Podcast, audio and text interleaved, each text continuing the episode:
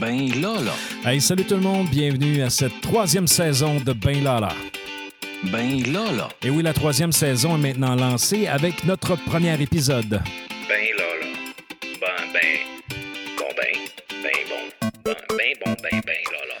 Alors, si c'est la première fois que tu écoutes mon podcast, mon nom est Benoît Rochefort, je suis professeur au niveau collégial. Et euh, dans le fond, ce que je fais, c'est que je prends euh, l'actualité comme trame de fond et euh, j'explique quelques concepts. On démystifie certaines choses, notamment qui touchent à la gestion, euh, euh, au milieu des affaires, à l'administration. Et cette saison, dans le fond, comme là, on a une année euh, d'expérience, eh bien, j'ai des petits trucs que je vais te, parler, mais plus la semaine prochaine. En fait, c'est plus que des petits trucs. Euh, la semaine prochaine, je vais euh, vous présenter une nouveauté importante dans le podcast. Ce sont l'arrivée de chroniqueurs.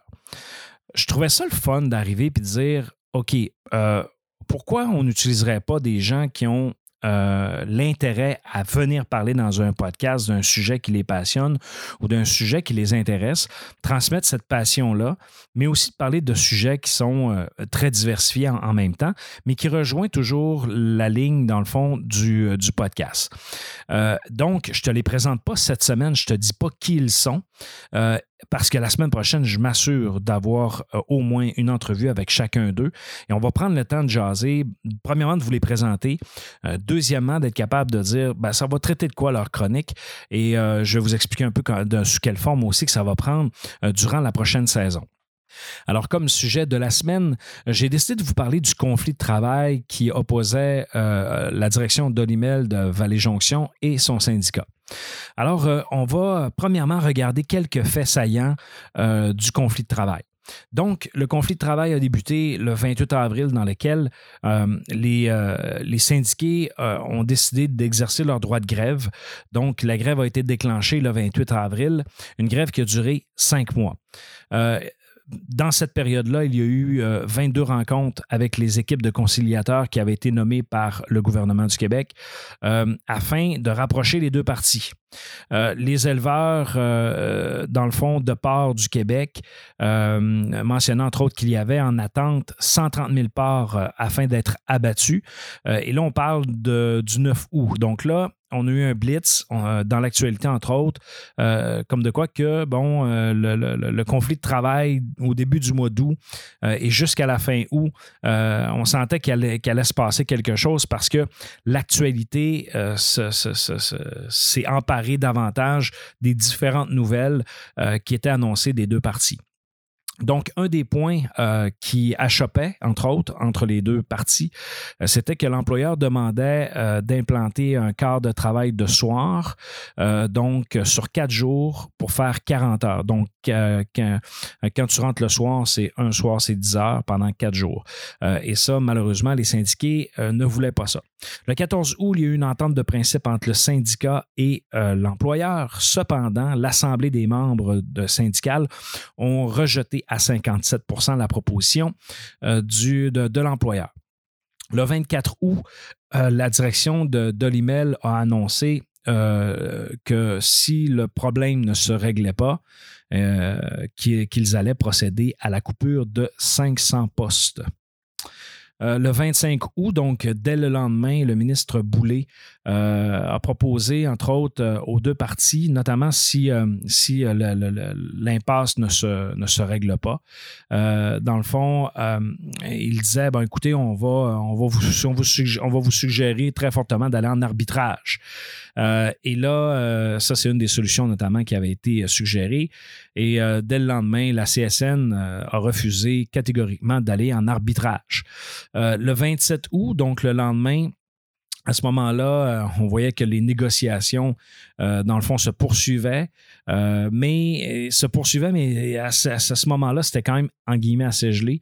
On était rendu à 160 000 parts qui étaient prêts à, être abattus et qui étaient toujours en attente. Donc, les producteurs étaient toujours là. Et en date du, euh, du 1er septembre, si je ne me trompe pas, il y a eu la proposition euh, du, euh, dans le fond, la proposition euh, de, en fait, il y a eu une deuxième entente de principe qui a été, entendue et l'offre, patronale a été acceptée de l'ordre de 78% de la part des employés. Donc, dans ce que je viens de, de résumer, il y a beaucoup de choses. première chose, conflit de travail, grève pendant cinq mois. Euh, on a les producteurs de porc qui, eux, disent ben, écoutez, pendant le temps que vous êtes en grève, l'usine ne fonctionne pas, puis ça fait en sorte qu'on ne peut pas abattre nos bêtes pour être capable de, dans le fond, de poursuivre notre travail. Donc là, c'est de l'espace qui est occupé par d'autres, puis en même temps, ben, euh, il y a comme une période aussi dans laquelle ça peut se faire. Autre chose, euh, le ministre Boulay lui disait ben, écoutez, euh, euh, vous avez eu un conciliateur et ainsi de suite, et pourquoi vous ne l'utilisez pas? Ben, En fait, oui, vous avez eu 22 rencontres, mais visiblement, vous n'avez pas été capable de vous entendre. Alors là, ça sera, c'est, ça. Sinon, vous allez voir, en fait, on va vous nommer un arbitre, puis ça va, ça va se régler. Ensuite, bon, il y a tout le processus jusqu'au règlement par la suite avec d'autres négociations, ainsi de suite. Donc, premièrement, une grève, c'est le droit des travailleurs, OK? ça fait partie de, des droits, notamment lorsque tu es syndiqué, euh, tu as un droit de grève. Euh, bien sûr, il y a des principes qui, qui est rattaché avec la convention collective. Tu peux pas dire, ben moi, demain matin, euh, je fais la grève. Il faut qu'il y, ait un processus, tout dépendant bien sûr de la convention collective. Il y a un processus de mise en place pour la grève. C'est la même chose du côté de l'employeur. L'employeur, lui, peut décoller un lockout. Donc, un lockout, c'est l'opposé de la grève. Alors, quand les employés sont en grève, quand les syndiqués sont en grève, eh bien, euh, il y a une chose qu'on appelle euh, un fonds de grève. C'est souvent ça lorsqu'on on, fait la grève. Euh, donc, c'est de l'argent qui est, qui, est, redonné, un peu comme une forme de paye, dans le fond, pour permettre aux, syndiqués de, faire la grève et de, subvenir à leurs besoins. C'est sûr que c'est pas comme c'est pas aussi important qu'une paye, mais au moins ça permet de, de, de, de, de passer au travers. Autre élément que je vous ai mentionné dans les faits saillants, euh, je vous ai parlé que, euh, bon, il y avait euh, un conciliateur, il y avait, et il y avait peut-être une possibilité d'arbitre. Donc, dans le fond, un conciliateur, lui, il va vouloir ramener les deux parties. ils vont essayer, dans le fond, son but, ça va être de faire en sorte que on puisse négocier sainement et on va essayer de respecter les deux parties dans, dans leurs demandes, puis on va essayer de négocier finalement. et malheureusement, des fois, ça ne fonctionne pas. À l'opposé de ça, euh, si par exemple un arbitre est nommé, donc les deux parties, s'ils décident d'aller en arbitrage, qu'on appelle, bien là, c'est un, un, autre problème. Parce que l'arbitre, lui, là, il décide. OK, il va rencontrer les deux parties. Euh, lui, son but, c'est pas de concilier euh, les deux côtés. Lui, son but, c'est de prendre une décision pour le mieux des deux. Puis encore là, des fois, pas, lui va trancher selon les droits et ainsi de suite de, chacun. Et bien sûr, il y, a un, processus là, dans lequel l'arbitre euh, il réalise son travail, mais je ne rentrerai pas dans les détails. ce qu'il faut surtout retenir, c'est quand un arbitre est nommé, alors, sa, décision, elle est irrévocable. Donc, euh, lui, il va dire, bon, OK, voici votre convention. Euh, si elle est à l'avantage des syndiqués, tant mieux. Si elle est à l'avantage de l'employeur, tant mieux. Euh, on va devoir vivre avec pour la période de la dite convention collective. On a entendu parler aussi du ministre du Travail. Donc, le ministre, lui, c'est quoi son pouvoir là-dedans? Qu'est-ce qu'il peut faire? Eh bien, de façon générale, quand ce sont, quand ce sont des conflits de travail qui sont dans le secteur privé, euh, c'est assez rare que le ministre va, va, s'en mêler, en guillemets. Dans ce cas-ci, le ministre a fait quand même plusieurs interventions, euh, des interventions publiques également, qui euh, demandaient, entre autres, autant aux travailleurs qu'à l'employeur de faire des efforts.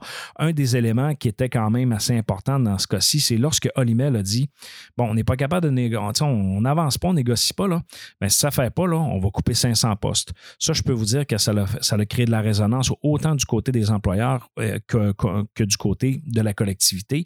Euh, le, maire de la place euh, député fédéral, provincial se, sont, se sont unis pour dire ben, écoutez, ça n'a juste pas de bon sens. Là. Tu sais, euh, euh, 500 employés, là, ça représente entre 20 et 25 millions euh, de salaires dans notre communauté qui n'est plus. Alors, on ne peut pas nécessairement se permettre de, de- de- perdre ça. Puis, je vous dirais, peu importe la ville, peu importe la région au Québec, euh, une, fermeture de 500 postes, euh, c'est, pas ça qu'on veut. On veut surtout pas ça dans une économie. Alors, ça, c'est un des éléments qui à mon avis, a eu une influence quand même assez importante pour le règlement. Pourquoi?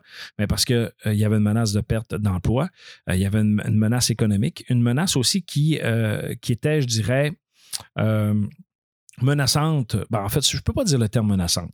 Euh, lorsqu'on les élus ou les parties prenantes qu'on appelle commencent à intervenir puis commencent à mettre de la pression, euh, des fois, ça te permet de voir aussi, de changer ton, ton fusil d'épaule puis de voir les choses un peu différemment. Euh, par contre, je suis convaincu que dans les demandes, entre autres, du, euh, du syndicat, il y avait des choses qui tenaient la route, puis il y avait des conditions de travail qui voulaient améliorer.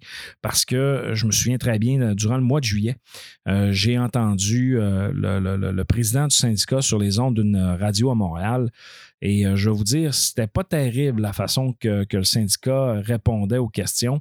Euh, je présume que le porte-parole était, était peut-être pas le, le meilleur pour, euh, pour répondre aux journalistes aguerris qui, qui l'avaient en entrevue.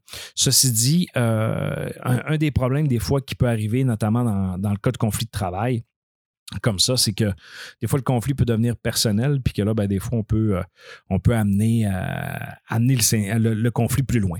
Bref, euh, autre élément que je veux faire ressortir, je viens tout juste de vous parler de parties prenantes.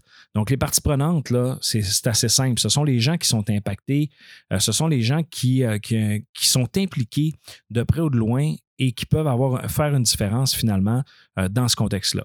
Il y avait beaucoup de, parties prenantes qui étaient externes au conflit, euh, donc des citoyens. On retrouvait euh, bon, des- les politiciens, la population, les clients aussi, qui, dans le fond, ils parlaient d'une possibilité de pénurie de, de porc dans les épiceries. Donc, ça, ça menaçait tout le monde. Les producteurs, qui eux sont des partenaires à ce genre d'entreprise-là, euh, parce que les, producteurs, les éleveurs, c'est eux qui, eux qui fournissent la matière première. Euh, donc, euh, ces parties prenantes-là ont définitivement une influence dans ce genre de conflit de travail-là.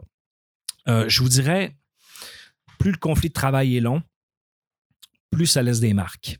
Euh, c'est faux de dire que, ah, OK, euh, on va négocier, là, puis euh, là, on va, partir en grève, on va faire ça, on va faire ça. C'est faux de dire que c'est, quand on revient, c'est comme dans les Calinours, là, dans le fond, c'est comme si on était très heureux, là, c'est, la, la- viens, on va se serrer dans nos bras. Non, c'est pas ça. Les conflits de travail, quand il y en a, plus ils sont longs, plus ils sont durs, plus ils ont un impact euh, sur le retour au travail, sur les, conditions générales. Et par la suite, ben, une fois qu'on a réglé notre convention, il faut justement s'assurer qu'elle soit bien appliquée, qu'elle soit bien gérée. Parce que, tu sais, on, va se le rappeler, là, on va se le dire, ce n'est pas parce qu'il y a un syndicat que euh, c'est plus difficile à gérer. Là. Euh, ceux qui ne qui sont pas capables de travailler avec un syndicat dans leur boîte, c'est que c'est- des gens qui sont pas capables de composer avec la convention, sont des gens qui sont pas capables de composer avec les règles qui ont été établies. Parce que, tu sais, dans le fond, qu'est-ce que c'est une convention? Ce sont les, dans le fond, les règles qu'on s'est données, qu'on s'est négociées entre l'employeur et les employés avec le syndicat pour euh, s'assurer d'un bon fonctionnement, s'assurer d'avoir une qualité de vie, s'assurer que, que le travail euh, se déroule bien. Dans le cas où il y a des conflits, qu'on soit capable de démystifier de quelle façon qu'on va les régler. Donc, en bout de ligne, le syndicat, euh, c'est- un atout. Euh, dans le fond, euh, un syndicat, c'est problématique dans un seul contexte. Quand les gens qui dirigent le syndicat, ce sont des gens qui ne font pas leur job et qui sont euh, mal intentionnés. Ça, il y en a. Euh, parce que malheureusement, des fois, il y en a qui sont euh, impliqués dans le syndicat juste par conviction et, puis ils n'ont pas nécessairement la formation euh, qui vient avec. Mais tu sais, c'est pas parce que tu n'es pas formé que tu ne feras pas un bon agent syndical ou un bon représentant. Au contraire. Mais ce que je dis, c'est que des fois, ça peut arriver que les gens prennent les choses trop personnelles, puis qu'ils mélangent les choses, puis qu'ils ne sont pas capables de, de- de- de- d'avoir une saine distance sur le contexte. Ça laisse des marques. Et là, par la suite, ça leur empêche de faire le travail de représentation auprès de l'employeur puis des fois, ils prennent l'employeur en grippe, et là, ça, ça émerge des conflits internes. Euh, et là, des fois, ben, ils vont justement protéger la minorité, des fois, qui, elle, ne représente pas le, groupe. Puis là, là, c'est là que les fausses perceptions en lien avec le syndicat peuvent émerger. Donc, Qu'est-ce qu'on veut essentiellement? Euh, quand on est syndiqué? Ben, c'est d'avoir une meilleure convention, d'avoir les meilleures choses. Du côté de l'employeur, ben, c'est d'avoir également aussi la meilleure convention, mais que- qu'elle ne coûte pas trop cher parce que euh, des fois, du côté euh, des employés, ce qu'on oublie, euh, c'est que quand on négocie des fois une clause, ben, il y a un coût aussi, hein, un coût opérationnel, euh, un coût de, de, de, de, financement de l'entreprise qui, qui est en fait un coût que ça peut avoir sur le financement de l'entreprise euh, et sur ses opérations si l'entreprise fait moins d'argent ou si l'entreprise est en difficulté financière, c'est assez difficile de négocier une augmentation salariale. hein. Euh, et, ça, c'est comme ça dans tous les secteurs. Si l'entreprise fait de l'argent, ben c'est souvent plus facile d'être capable d'aller chercher des, euh, gains, mais encore là, il faut, faut quand même tirer une ligne. On ne peut pas non plus euh, tout donner du côté de l'employeur. Donc, il faut avoir quand même une, grande répartie. Il faut être capable de voir qu'est-ce qu'on est capable d'améliorer. Euh, bref, la culture syndicale, c'est quelque chose qui est bien, à mon avis, Euh, mais il ne faut pas tomber dans les extrêmes, autant d'un côté comme de l'autre. Alors, euh, bref, c'est ça. C'est ce que je voulais vous partager en lien avec ce, ce- conflit qui a duré pendant cinq mois, un conflit qui a laissé des traces, un conflit aussi qui, qui était temps qu'il se règle parce qu'il il aurait pu avoir euh, des dommages plus importants que juste euh, ce qu'il y a eu, entre autres, en cours de route. Euh, je vous dirais en guise de conclusion, euh, il faut respecter euh, nos valeurs, nos points de vue, qu'on soit du côté du syndicat euh, que du côté de l'employeur. Le syndicat est un outil hein, pour protéger les droits du travailleur. Des fois, on oublie que, que même quand tu n'es pas syndiqué, euh, il y, a- la loi du travail qui protège, qui encadre le travail au Québec. Donc, c'est elle qui s'applique quand il n'y a pas de convention collective. Une convention collective, elle, elle ajoute à, cette loi-là sur le travail qui fait en sorte que, bon, euh, en fait, les normes du travail, elle, elle ajoute aux normes du travail, elle a pour objectif d'aller au-dessus euh, des, euh, des clauses, en fait, de- des règles qui sont établies dans, la loi, dans les normes du travail. Et euh, la convention ne peut pas être en dessous, notamment des normes du travail. Alors, il y a des complexités comme ça, des fois, que c'est important de savoir, mais euh, essentiellement, euh, ça protège les droits du travailleur et ça, démystifie plein de choses. C'est sûr, dans l'application, des fois, en gestion, ça devient un peu plus compliqué, mais je pense que des fois, ça règle. En fait, je pense que ça règle beaucoup plus de choses que. Euh, que ça génère comme problème, de façon générale. Euh, L'employeur, lui aussi, doit donner euh, aux employés, hein, euh, surtout si elle est dans un contexte où l'entreprise doit, doit faire du rattrapage salarial ou du rattrapage de conditions de travail. On, a, on a souvent oublié, en fait, on, on oublie souvent des fois les secteurs d'activité, ont leur propre particularité. Des fois, comme là, on est dans le secteur de la production de, de- de nourriture, de transformation animalière. Euh, c'est- des conditions de travail qui sont particulières. Euh, Il y, a, la réfrigération, euh, il y a, la chaîne de fabrication, et ainsi de suite. Il y a des étapes qui doivent être respectées. Et là, dans ce temps-là, tu te dis, OK, ben, OK, moi, j'ai jamais travaillé là-dedans. Comment est-ce que je peux faire pour comprendre? Ben, justement, passe une journée à aller faire leur job au salaire qu'ils font. Peut-être même que la majorité d'entre nous, on n'y aurait pas été. Donc, si euh, l'employeur doit faire du rattrapage salarial, ben, euh, c'est sûr que le, syndicat lui va dire ben, écoutez, si on va dans le privé ou en fait, si on va ailleurs, on va avoir 2, 3, 4, 5 dollars de plus. Souvent, ils ont des études comparatives sur, euh, sur, sur- le salaire pour la même job ailleurs, ce qui leur permet aussi de négocier à la hausse leur salaire, surtout quand il y a un rattrapage. Alors, ça, il faut être conscient de ça. Et aussi, c'est pas juste le salaire, hein, c'est dans les conditions. Il faut, faut être conscient aussi des fois qu'il y a des entreprises, puis il y a des, et qu'il qu'il- y a des conventions collectives qui sont pas si généreuses que ça et euh, qui, dans le fond, vont devoir faire l'objet des fois même d'un conflit de travail pour être capable de faire des gains euh, significatifs parce que l'employeur en a bénéficié pendant de longs moments. Alors, c'est ce qui complète notre premier épisode. Alors, j'espère que vous avez apprécié. J'espère que ça a été accessible comme information. Euh, donc, si vous n'avez pas aimé notre page Facebook euh, Ben Lala Balado, je vous invite à aller le faire. Faites une petite recherche sur Facebook et vous allez le trouver facilement. On a également notre site web le benlala.ca, dans laquelle vous avez toute l'information, euh, tous les épisodes de la saison 1, saison 2 hors série. Alors, je vous invite à y aller. Et si vous voulez, si vous avez des commentaires, n'hésitez surtout pas à nous envoyer un message dans euh, Messenger. Et ça va nous faire plaisir de prendre vos commentaires. Sur ce, il me reste qu'à vous dire ciao, ciao.